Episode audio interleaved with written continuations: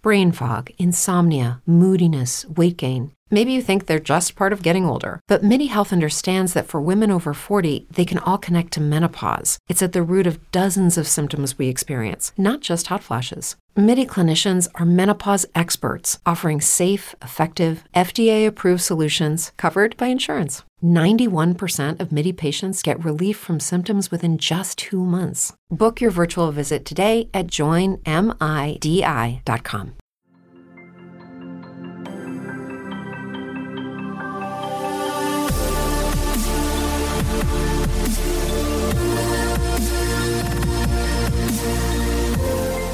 This is 5 Minute Friday, and here are seven things I learned at Oktoberfest last week. So, for those of you that don't know, Oktoberfest is in Munich, Germany, and I took a quick flight over from Budapest, and it's one of the biggest festivals in the world. I think 7 million people annually attend, and it's all about beer, but it's also all about food and music and celebration. And everyone wears these traditional outfits, the lederhosen for the guys, which are basically like suede shorts, overalls, and the women wear dirndls, which are, you know, picture the traditional German beer maiden. That's what that's what they're wearing and uh, the women will tie a bow on the right or the left or the back to signal if they're single, taken, married, etc. So it's very it's very celebratory, very traditional. It's been going on for 200 years. It started off as a wedding ceremony and people loved it. And it's been going ever since, with the exception of some of the world wars, basically. So, what did I learn from Oktoberfest? It really felt like Thanksgiving to me. It was this huge celebration, and obviously, beer makes everyone jolly and happy. Uh, and the and the celebration really is as much about the food and the music as about the beer. So number one is the importance of celebration, and celebration denotes uh, sometimes the completion of a job well done. So let's celebrate and it's it's so important to have large celebrations after accomplishments but also regular daily celebrations of good things. It's it's included i would say in a good gratitude practice. And we are wired to focus on negative things. That's what kept us alive. We would focus on the tiger in the bush. And i i see this over and over again.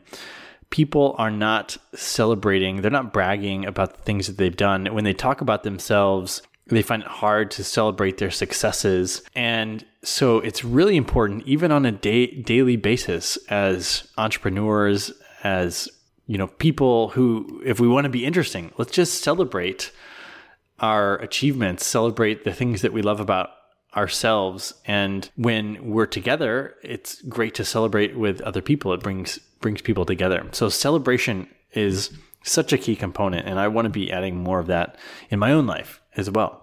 So, number two, minimalism is scary and liberating at the same time. I am one of those people that likes to be prepared, and I always leave the house with jacket and a water bottle and sunblock and a hat and all these things just to help me, you know, snacks, help me not get in a tight spot, which I think is I think is pretty good because usually it pays off that I have one of these things. I'm the I'm the guy that's always lending out hats and warm clothes and giving water to people that need it. But at Oktoberfest, they said, don't bring jackets, don't bring don't bring a backpack. You can't bring a backpack, and so it's just the clothes you're wearing. And I carried a phone and a wallet, and I probably didn't even need the phone except to take pictures. And you know, I could I could buy the food, I could buy the beer, I could buy an umbrella if I needed it but it was also very scary to go out feeling so naked. But also, then I didn't have to have a backpack and I could just run around and never have to worry about forgetting stuff if I got drunk. So it's it's a fine line, I think. And maybe maybe you're the kind of person that is totally cool being minimalist, or maybe you're going to bring a backpack anyway. But I also realize that minimalism is a privilege of money. So I, you know, I had enough euros to get through the day and I wasn't going to worry about that. But if I didn't have the money, then I would want to be prepared and bring the stuff that I already had. And you see this with people that live through the depression or homeless people they're pushing around a grocery cart full of all their possessions which they might not be using most days but if they do need it they can't afford $10 to buy the thing that they need so they have to carry it around until they need it so by by contrast a rich person the you know they might just carry a credit card and a pen around throughout the day and they'll be fine so yeah there is a, there is a definite economic benefit to to having economic benefit to having money. Uh, you can you can afford to be minimalistic if you're wealthy. Number three, conformity is a strong force. Obviously, peer pressure works, and nobody was peer pressuring me to buy lederhosen. Probably 75% of these people were wearing the traditional outfits. And so I really wanted to fit in. I found myself like really wishing that I had this outfit just so that I could fit in and be have that in common with people. So I ended up buying a hat. I ended up with this cool fedora, uh, traditional Bavarian sort of wide brimmed hat, and then I and then I fit right in, and everyone said, "Oh, it's a cool hat." But I just you know I could I almost could not do it because because of this whole conformity thing. So so where in your life are you subconsciously giving into conformity? It's just something to think about. Okay, number four this is an epiphany that I had about drinking. We were drinking all this beer, and I realized why drinking is so popular. It's not it's not because it's an escapism per se or because it's really fun per se, but why it's so fun is that it forces you to live in the present moment and it brings you into a flow state. So the 10 hour day at Oktoberfest flew by because I was so focused on enjoying my time because I was in this, you know, semi drunk beer state. And I just I just realized, you know, it's uh, flow is obviously the the optimal experiences when when time slows down and has a meeting and you're you're living in the now and you're super focused on what you're doing. And drinking seems to be a hack to get us into those states. And I think that's why so many people enjoy it because it does heighten our focus and narrows our focus on the things that are right in front of us. Number five, we woke up super early one morning.